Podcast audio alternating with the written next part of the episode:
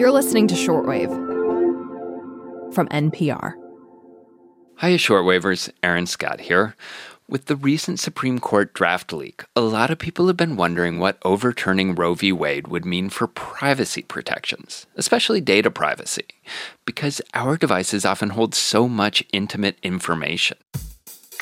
Well, it's a question our friends over at It's Been a Minute dug into recently. So today, we're going to pass the mic so they can share the answers they found. You're listening to It's Been a Minute from NPR. I'm Elise Hu. All right, we live so much of our lives on the internet, and information is always only a search away. We track our health, whether it's exercise or sleep or heart rate, on our apps, and increasingly we're seeing our doctors online or getting medications delivered to us straight to our homes. But if a federal protection for abortion ends nationally, and we have to reckon with individual states getting more involved with our intimate lives, it kicks up a lot of questions about the information we store and the information we can get. Whether you're searching on Google or whether you download, you know, an app, even your Fitbit, we're constantly sort of entering questions about our health or we're tracking various things. And I think it is not made clear to people sort of who gets access to that data, who are they selling it to. Even when you delete the app, that doesn't mean that you've deleted the data. That's journalist Rachel Cohen. As the senior policy reporter at Vox, she's been reporting on how tech companies control our access to information on reproductive health. The likely end to legal abortion nationwide has also sparked concerns over how law enforcement might use our data to prosecute patients. What we've seen so far is that tech companies are kind of reluctant to draw a hard line in the sand about where they stand on how they're going to protect or not access to information about abortion. That's journalist Lil Kalish, who's a reporter at Cal Matters, who's examined questions about privacy in a post Roe America. Lil and Rachel join me to talk through these questions because if there is one major difference between now and the last time abortion was illegal in America, which was some 50 years ago, it's telemedicine, the internet, and the availability of safe abortion pills. Just to be clear, as things stand now, can the abortion medications can they be acquired by every American in every state?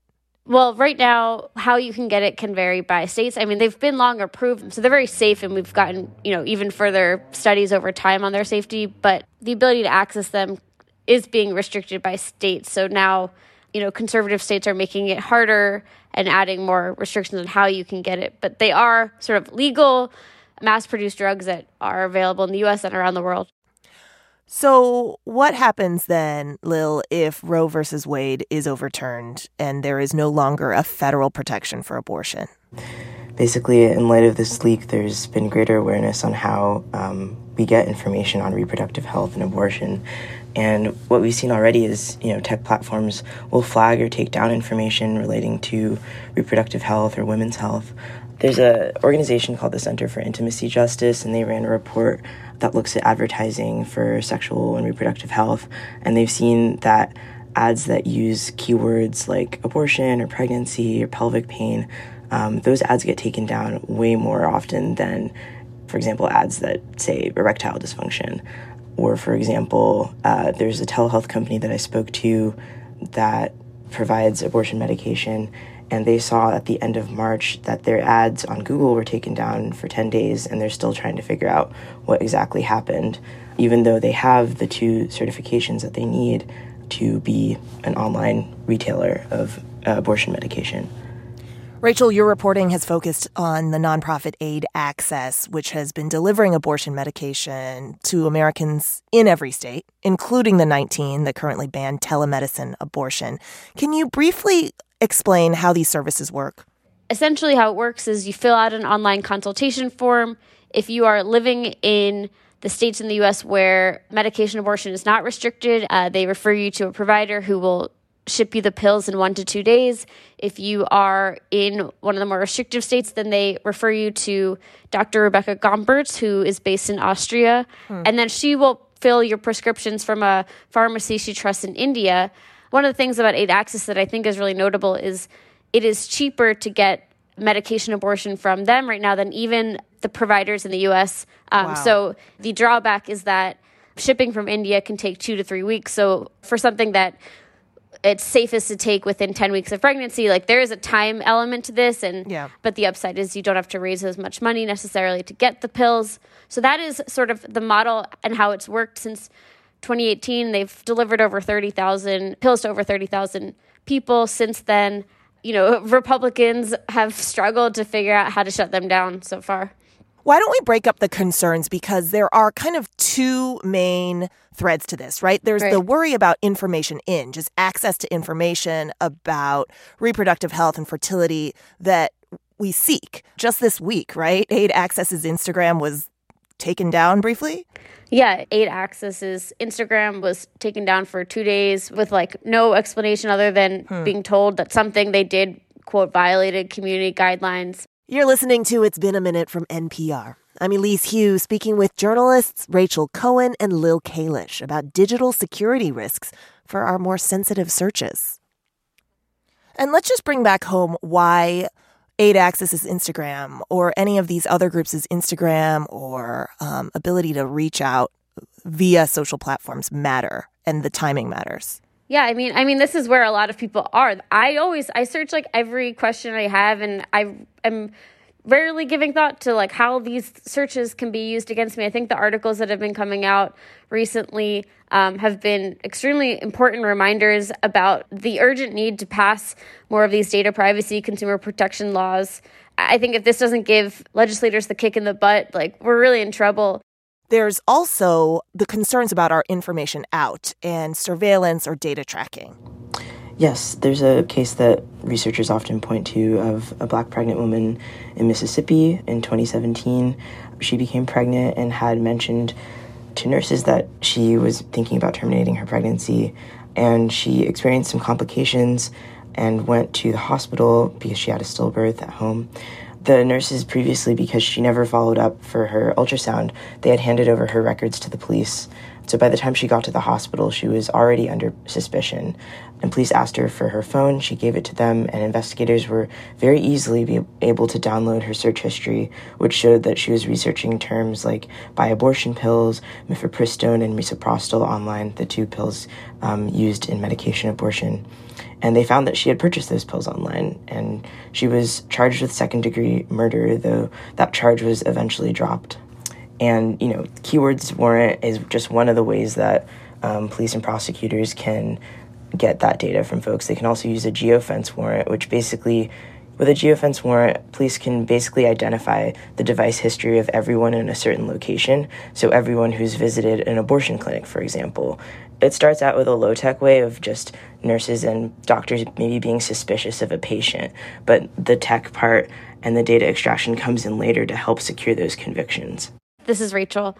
If there's suspected criminal activity, law enforcement right now can basically get everything. Like there's very very very little that they cannot get of your social media or internet searches and they can just go to Google, they can go to social media companies and they have broad authority to do that kind of thing. And right now there's very little rules on any of these companies or apps to delete your data, even if you're using private searches, you're deleting your apps from your phone. There are bills that exist that would require companies to delete that data or that would limit how much they collect in the first place. And other countries like Europe has a much stronger data privacy law. Like other countries have been much more proactive than the US. And so there is like hope and hopefully these conversations will move pressure in that direction, but right now we are in a bad spot. To both of you, considering how much of our data we are freely offering up to tech platforms and the real complexity of our reproductive and our intimate lives that now the government is getting more involved in, what can people do to protect themselves? I want to emphasize that it's really hard to be rock solid, but there are things that you can do to protect yourself and those who, that are helping you with your abortion. Never really bring your phone to a clinic, and if you're going to search about, you know, how to self-manage an abortion or get an abortion, don't do it on your personal device or your own Wi-Fi network. Um, a lot of advocates I've spoken to have said things like go to your local library or you know use an encrypted search engine. And similarly, if you're looking to purchase uh, medication online, don't use your credit card. You can always go out and get a prepaid debit card. Uh, it's often people ratting each other out what kind of kicks off investigations. Wow. So be careful about who you're talking to about this and work with people that you feel like you can trust. There are robust abortion doula networks and abortion funds that help folks and, you know, can teach them about um, how to stay safe. I really recommend getting in touch with the Digital Defense Fund, which is an organization that provides abortion providers and individuals with the knowledge of how to beef up their own cybersecurity. Yeah, Lil, this is such a fantastic list of resources, but it does sound really complex and requiring a lot of background information or tools that maybe we don't have the time or the bandwidth to do. It's a lot, it seems like. It is. Um, as one privacy researcher told me, you know, it's a nightmare scenario. Nobody wants to have to do all of those things. It's kind of impossible. And if you are under stress, as you might be if you want to terminate your pregnancy, it's kind of impossible to get all of those things done and ensure that you're rock solid. Yeah, uh, just to add briefly to what Lil said, because I think those were really great suggestions. I think raising the pressure on getting some of these laws because it is so immensely difficult to expect us as individuals living in the society to not like search on the internet the questions that we have. That's just the world that we live in. And it feels so to be like, oh, well, you gave your information to Google. Well, that feels like a really unfair expectation. I think like there are there are steps we can take to mitigate things, but as Lil said, like it's really hard to be 100% consistent. And I think our the best hope is kind of elevating these as like top political needs to deal with, so that we're not in this position where we have to feel guilty for googling our healthcare questions. Thanks again to journalists Rachel Cohen and Lil Kalish. All right, that's it for us. This week, It's Been a Minute was produced by Andrea Gutierrez, Liam McBain, Barton Girdwood, Chloee Weiner, Janet Woojeong Lee, and Asia Drain. Our editor is Kitty Eisele. Our director of programming is Yolanda Sanguini. Our big boss, NPR's senior VP of programming, is Anya Grundmann. I'm Elise Hu. Take care, y'all, and we'll talk soon.